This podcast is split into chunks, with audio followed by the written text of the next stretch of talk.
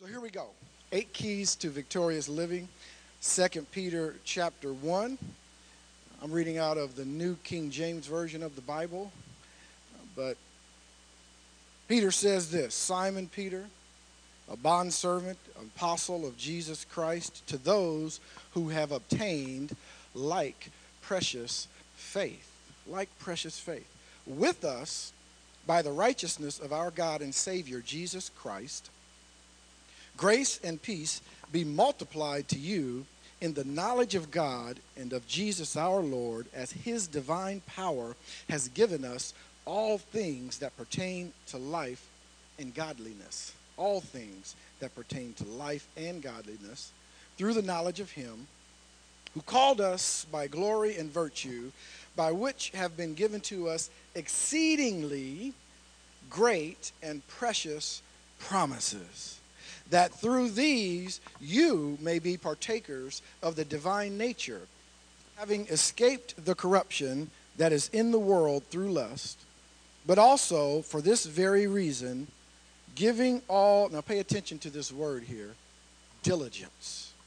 Giving all diligence. That means pay attention, put your effort toward. Giving all diligence, add to your faith virtue, to virtue, knowledge, to knowledge, self control, to self control, perseverance, to perseverance, godliness, to godliness, brotherly kindness, and to brotherly kindness, love. For if these things are yours and abound, you will neither be barren nor unfruitful in the knowledge of our Lord Jesus Christ. For he who lacks these things is short sighted, even to blindness and has forgotten that he was cleansed from his old sins. Therefore, brethren, be even more diligent. There's that word. To make your call and election sure, for if you do these things, you will never stumble. The King James says, never fall. You will never stumble, for so an entrance will be supplied to you abundantly into the everlasting kingdom of our Lord and Savior, Jesus Christ. Now, one thing I notice about uh, this, this passage of Scripture that really stands out to me right from the first time I read it is uh, it's interesting that God does not say through the Apostle Peter here that uh, if you will pray I'll add these things to your life, all of these things faith, virtue, you know, godliness, brotherly kindness, love. I'll add them to your life. Or if you will. Uh, if you will do these certain things, if you'll help somebody else, if you'll give some money, if you tithe, then I'll add these things to your life. In this passage of Scripture, Peter never says that God is going to add these things to your life. And he doesn't say, pray these things doesn't say hope these things, doesn't say think about these things. First of all, it says you add them to your life. You add them. And then he says, if you do these things, if you're diligent to do these things, D O, not D U E, not D E W, but D O, if you do these things, you will never stumble. Now, one of the things I want to emphasize here is the fact that, first of all, we must establish that this is a message to us from the Holy Spirit through Peter. Would you agree with that? Uh, it's not uh, me writing something, or it's not a writing of a uh, you know a famous person, or a, you know some civil rights leader, or some great orator, or a, you know a, a past president, or uh, an inspirational leader. This is a message to us from the Holy Spirit, from the God of the universe, gives this message to us. Okay? This, we have that established.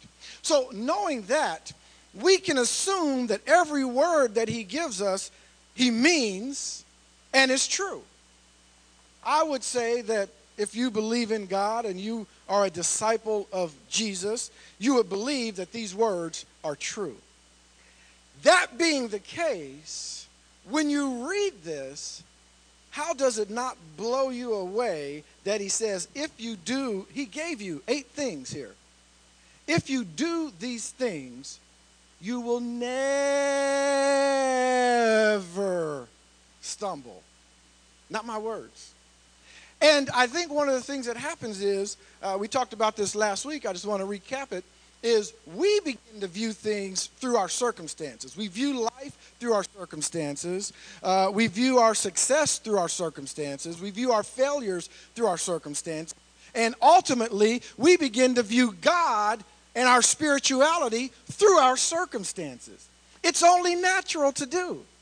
How could you walk around and say, I'm blessed? I'm highly favored. God loves me and I lack in certain areas, or uh, I know my attitude wasn't right last week, or uh, I got a divorce, or whatever happened in your life. When you begin to look at your life, it's difficult to say, Well, I'm blessed. Because we view everything through the glasses of our circumstances.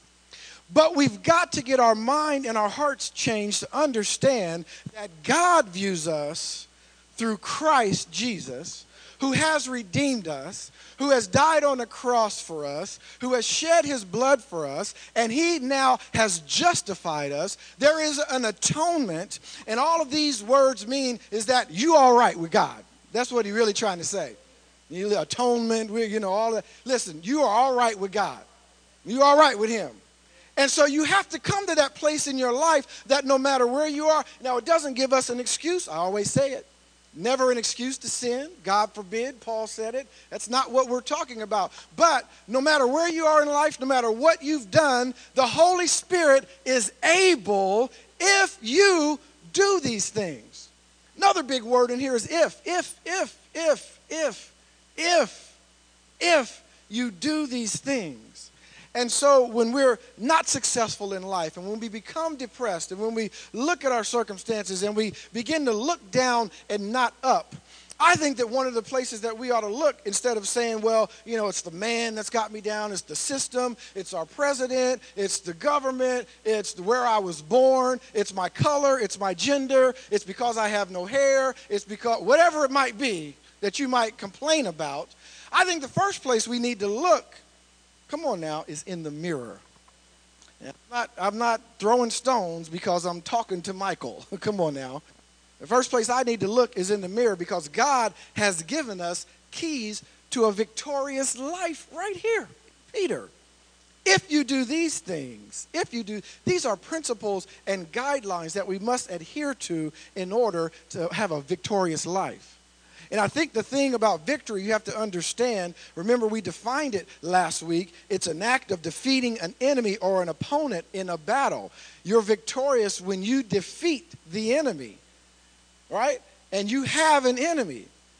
And I, I, believe that the reason that the, the world is not seeing Jesus is that Christians, we're, we're, we're, number one, we're not filled. We're, we're, we're satisfied with attending weekly meetings. Come on, Smith Wigglesworth put it best you know, he said, listen, it's an awful thing to see people who profess to be Christians lifeless and powerless, and especially when God has given us the keys to victory.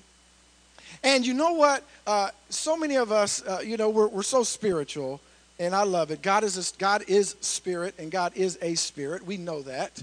And I'm not saying being spiritual is bad by any means because you are a spirit and you are spiritual. But some of us sometimes get so spiritual that we feel like the victory in life is found when we, uh, you know, when we're able to reach into that other realm, uh, out into the heavenlies, and, and we are able to float around and speak in tongues. And, and God's saying, listen, I, I want you to do all those things.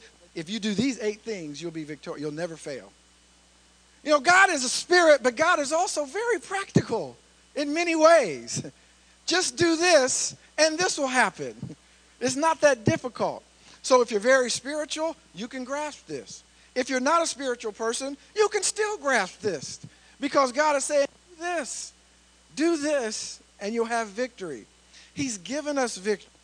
What do we? We have victory over the world. We have victory over temptation. We have victory over sin. We have victory over discord and worry in our life.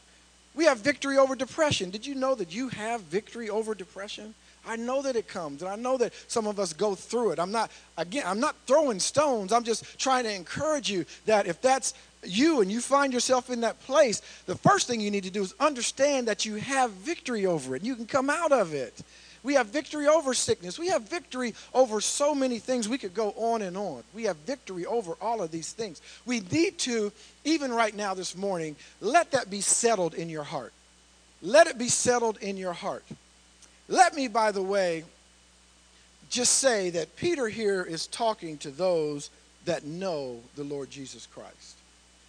And so, if you're far from God and you're at a place in your life where you don't know God, or you've never given your life to Christ, that's obviously the first step. All right, because you could do these things all you want. He's speaking to those that know Him, that know Him intimately, that have made Jesus uh, Lord of their life. And so you have victory over all of these things in your life. And notice the words that I'm saying to you before we move on is you have victory. Because the word says he has given us. Not he will give or is going to think about giving, or maybe if we do the right thing, then he'll probably give it. No, he has given us. Can we just settle that? I don't want to beat a dead horse, but can we settle that in our hearts? He's given us this already. You have, you have uh, victory. He's, he's given you all things that pertain to life. But now, so he's given us that. He's given us the Holy Spirit. He's given us the knowledge. We just read it. He's given us wisdom. He's given those things. Now, what is our part? He's done his part. What is our part? He's saying, now here's what I want you to do. You have faith. We'll talk about that just for a few moments. Now I want you to add to that these other things. So let's start with this first key, faith. Here's the thing about this first key, faith. The first thing you need to understand about this first key is that he doesn't say add to your life faith. No, he says add to your faith. So this is assuming that you already have faith, right? You already have faith. You have it. According to Romans 12:3, if you have given your life to the Lord, then he has given you and I love, I know that I, I, love the New King James Version of the Bible. And of course, I uh, cross reference many different versions a lot of times uh, when studying. And uh, I, I, do prefer the New King James. But for this particular um, passage of scripture, I really love the King James. I think it's a little more accurately translated, one small word in there, because the New King James and some other versions says that in Romans 12:3, he has given you a measure of faith. It starts out, don't think of yourself more highly than you ought to, but soberly, uh, for he has given to everyone a measure of faith. Well, when you think about a measure of faith, you got to think about, well, what does that mean, a measure? I mean, did some people get a quart? Did some people get a pint? Do some people get three ounces? What you know? What does that mean? And when you go back and, and look it up, you know, and look up the Greek word and all that, it more directly translates to what the, the King James says, the measure of faith. Now, see, that indicates that when you're saved, He gives everybody the same measure of faith. We all have. When you when you give your life to the Lord, you say, "Lord Jesus, I do. I, I confess with my mouth that you are Lord, and I believe it in my heart that God raised you on the third day." And when you accept him, you repent of your sins and you accept him in your life. He commands us to be baptized, right? And when you when you do those things and accept God in your life, boom, you are given the measure of faith. You have a measure of faith. Now you might say, well, you know, brother Mike, I, I hear what you're saying, but it just seems like when I look at Carla and when I look at Brother James and when I look at Brother Travis and some other people and Jody and uh, it just seems like they just have more faith. And I, you know, I, I don't know. I don't, it seems like when I pray for people, nothing happens. And when Eldon prays for somebody, just immediately, you know, it just uh, uh, everything happens. And it seems like they have more faith. Well, think of it this way. I believe that faith is kind of like a muscle. That's the best way I can explain it. One of the muscles in your body. You know, when I look at someone else uh, who, you know, is real muscular like Jared, you know, kind of looks like The Rock, and, uh, you know, then I look in the mirror and I'm saying, you know, something ain't, something don't jive here, you know, it's, uh, something, one of these things is not like the other, you know, and, uh, but what happens is uh, he added some resistance. There was some resistance that came uh, to his to his muscles that caused them to grow. There were some trials and tribulations that his muscles went through. Come on, at the gym that caused them to grow. And I believe the same thing with your faith. You must exercise your faith. Your faith does you no good sitting on the shelf. now here's what it is. Faith define this faith has there's many different Greek words and also Hebrew words in the Old Testament. Uh, a few a few different ones uh, that translate to faith, but in this instance, pistis in this particular passage of scripture uh, is the Greek word, and it means simply this: it means strong confidence in, strong confidence and reliance upon someone or something, often with the object. Now, here's the part of it the object of trust understood. In other words, if you have faith in the Lord, then there's just no doubt. The object of trust is simply understood. It's just understood. Faith in this context is used as a prepositional object, uh, right? And to, he said, add to your faith, to being the preposition here. In other words, here's what I'm trying to say is you have it already, is what, he, was what I'm trying to say. He's saying you have it. Now I just want you to add to it. You have the faith already.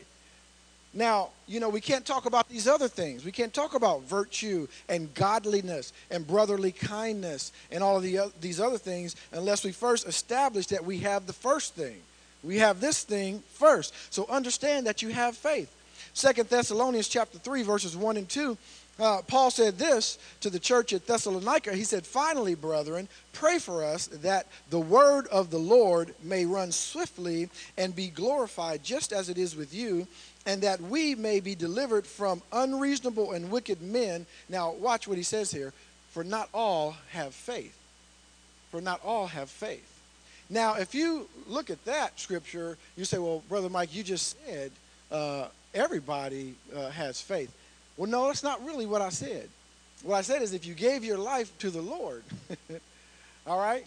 And so if you look at this scripture in Second Thessalonians 3 1 and 2, it says that, that we may be delivered from unreasonable and wicked men. Well, you and I are not unreasonable and wicked, even though some act like that sometimes. But that's not who you are. That's not who you are. So they so not all have faith, but guess what? You do. You have faith. We are not classified as unreasonable and wicked. We're talking about the God given kind of faith. God has given you. This is. Uh, that's the, the scripture, I believe, in Ephesians. Uh, you know, we are sustained by the faith of Jesus Christ. This is the faith that He has given you. You have that kind of faith. Here's, here's why, what I want to emphasize with that. Because a lot of us think, you know, my faith, my faith is not that good. I don't know, my faith is not that strong. Jesus gave you the faith. So you have his faith. You are sustained by the faith of Jesus Christ. He gave it to you. He gave it. So you have the same. So if you start downing your faith, you're downing his faith. Come on, do you see that? You're slapping him in the face, saying your faith is not good enough. He said, Well, I gave you my faith. My faith was good enough to, be, to raise me from the dead. My faith was good enough to open blind eyes. My faith was good enough to resurrect uh, Lazarus, bring him back. Come on. That you're saying my faith is not good enough? Yes, it's good enough. And you have it. You have that God given faith. All people have that human sort of faith. I, I know that. So I just want to make that distinction. We're not talking about, in other words, when you came in here today, when you came into this building today, and uh, you you said, all right, I'm, I'm not going to stand, you know, the whole time. I'll stand during maybe worship time or greeting time, but you know, when this guy starts talking, I'm going to sit down. So you said, I'm going I'm to sit down. I'm going to take a seat. Now, my question for you is, did you bring a structural engineer with you to examine this chair to make sure that it would be able to hold your body when you sit down? Right? No, I know it's a ridiculous question, but we didn't do that. We just trusted that it's a seat and it's going to hold me. You didn't think twice about it, that it's going to fall apart. In fact, it would be a big shock and a surprise to you if your seat fell apart when you sat on it. Maybe not to me when I sit on it, because I know I need to do a few more sit ups, but uh, to most of you, it may be that way. So we all have that human kind of faith, but that's not the kind of faith we're talking about. We're not talking about faith that describes a religion. What faith are you? Are you Muslim? Are you Hindu? Are you Christian? Are you Catholic? Of what faith are you? We're not talking about that kind of faith. We're talking about pistis, the God given faith, the faith that God gave you when you gave your life to Him. So the first thing you need to know is that you have it. You have this kind of faith. You know, and, and then the second thing is faith is not a synonym. This faith that I'm talking about is not a synonym for Christianity or any other religion. That's not the kind of faith I'm talking about. I'm talking about the faith that God gave you. Galatians 6:10 says, "Therefore, as we have opportunity, let us do good to all, especially to those who are of the household of faith." When Paul spoke this to the Galatians, he wasn't talking about uh, other religions when he's talking about household of faith. He's talking to Christians. So be good to everyone, Christians. Be good to everybody. I don't care what faith they are or what their sexual preference is or what color they are. We're, we show love and we're good to everyone, and then especially those of the household of faith. Don't turn your back on those of the household of faith. And then we need to understand that faith is action.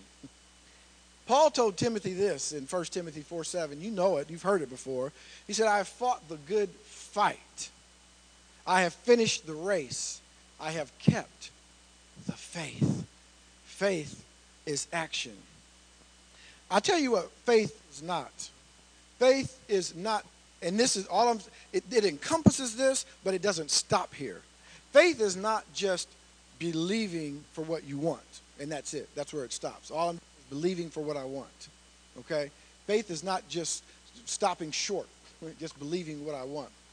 Because here's what happens is a lot of times we, we, we hear these messages and we, we, we say, I'm going to apply my faith. I need a house. I need a car. I need a job. I need a husband. I need whatever it is you need. And you begin to believe for what you want. But what we really need to understand is that we need to believe that God is everything that we need. If you start there, He'll take care of everything else. He'll take care of everything else. That doesn't mean don't believe for what you want. I'm not saying that. But what I'm saying is we just get so focused on that part of it and we leave, we leave out that God is all that we need. It's about relationship at the end of the day. That's really what he wants with us is a relationship. You know, we we people of faith, sometimes we get so focused on results. And uh, you know, we want results. We need results. We live to get results. But God, you know, he's, what he's really telling us is, is, you know, you're so focused on the results and you forget about the obedience. God says, you focus on the obedience and let me worry about the results. I got the results. I've already got the, I got healing, provision, money, all that kind of, because you got to remember, God lives in eternity. So everything you need, everything that's coming for you, he's already, he's already there. He's already got it. And so we have to, so he's saying, listen, for you to get there where I am, you need to be obedient. Worry about the obedience. You know what faith really is? Faith is being obedient. Faith is hearing the word of God and doing what he says. Remember that Mary knew so much about faith, I believe, and it was, and she didn't even use the word faith. She just said, whatever he says, do it. That's that's faith right there. We just got water, and it's not even drinking water. It's water that we use to wash our hands. And, uh, you know, but that's all we got, and we need wine. Whatever he says, do it. That's faith. That's faith. That's what we need to do. Stop worrying so much about the results. Let God worry about the results. But some of us are in that place where I'll believe it when I see it. Even if you don't express that, really in your heart. Really in your heart, that's, that's where you are, and that's what you're saying. I'll believe it when I see it. But faith says, I'll believe it until I see it. Come on. I'll believe it until I see it. Now, faith is the evidence, is, is the evidence of things not seen. Come on. I'll believe it until I, if you see it and you have it, you don't need faith. Let me tell you this about faith. Uh, just about to wrap up here, but let me tell you this about faith, this first thing. We've established you don't have to add faith to your life. Know that you have it. The other thing is that faith is a law. It's a law. Romans 3:27. Paul says, "Where is boasting then? It is excluded. By what law? Of works? No, but by the law of faith." So this faith we're talking about, it's a law. And it's not a law like, you know, the speed limit, you know, where you can go a little bit over the speed limit and if the policeman sees you and the speed limit is 55 and you're doing 60, you know, most of the time they're going to let you go. You can, you, can, know, you can kind of break that law. Faith is not a law like that. faith is a, like a universal law. You know those laws that Newton discovered? An object in motion will stay in motion unless acted upon by an outside force and all of that kind of stuff. It's a law like gravity. I mean, you can try to break the law. You know, you can you can you can go up on top of this building, and uh, you can just say, you know what, uh, just like you say about the speed limit. I, you know, speed limit. This is too slow, and uh, I'm, I'm at least do five miles over the speed limit. You can try to do that with gravity. I, look, gravity. I'm I'm tired of gravity. I, I don't believe in it, and I'm not going to abide by it anymore. So you can go up on the roof of this building, jump off without a parachute, and break the law, and it will break you because the law's not moving. and the law of faith is the same way. It's just a law. It just works. It just works. That's why I said if that's why now you're starting to see that's why he's saying if you do these things you will never stumble. The problem is when we stumble, I'm not prophesying that you're going to stumble, but I'm saying when we stumble, it's it's not a matter of oh uh, I'm stumble so know guess what uh, forget it my life is over because I stumbled because Pastor Mike read that scripture and said we will never stumble if we do these things. Don't be discouraged. Just know that you didn't do these things, and tomorrow do them. That's all. It. God is practical. You know, I mean I know we're humans, but it's just how we look at it. You know, if, if you do stumble, just know where it came from. It's no mystery. Sometimes we look like it's, a, it's a, some kind of big mystery. We're trying to figure it out. What is it? I, I can't figure it out. You know, it, there's only a few things. I remember one time when I was uh, working on my computer, and uh, I mean, the thing wouldn't turn on. Nothing would happen. You know, I was trying to turn it on, it wouldn't turn on, and uh, I thought, well, is the hard drive bad? Uh, you know, did the motherboard go bad? I mean, is it the video card? What is it? And then finally I said, dummy, is it plugged in? And it, sometimes we just try to make things so hard. it wasn't plugged in, it wasn't charged up. Simple. Bloop, plug it in. You got no power, maybe it's unplugged. we try to make it hard. Faith is a way of living. The other thing is faith to be lived. It's not one time action it's not one confession only. Uh, it's a continual confession. Listen, you, you are saved by, by grace, you are saved, or by faith, you are saved through grace, not of yourselves. It is the gift of God. But remember Romans 10, 9, and 10, where it talks about confess with your mouth the Lord Jesus. It's not a one time thing. You can't confess it one day and say, well, yeah, I, believe, I said it that day. I mean, I don't really believe it today, but I said it the other day. No, it's a continual confession, isn't it? I mean, even you may not speak those words, but they're understood.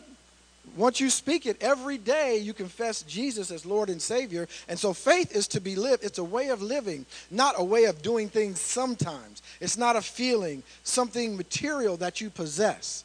Faith is a way of living. And then lastly, faith is our guide. Turn to 2 Corinthians 5 7. I want you to turn to that one. You know it, it's a simple scripture.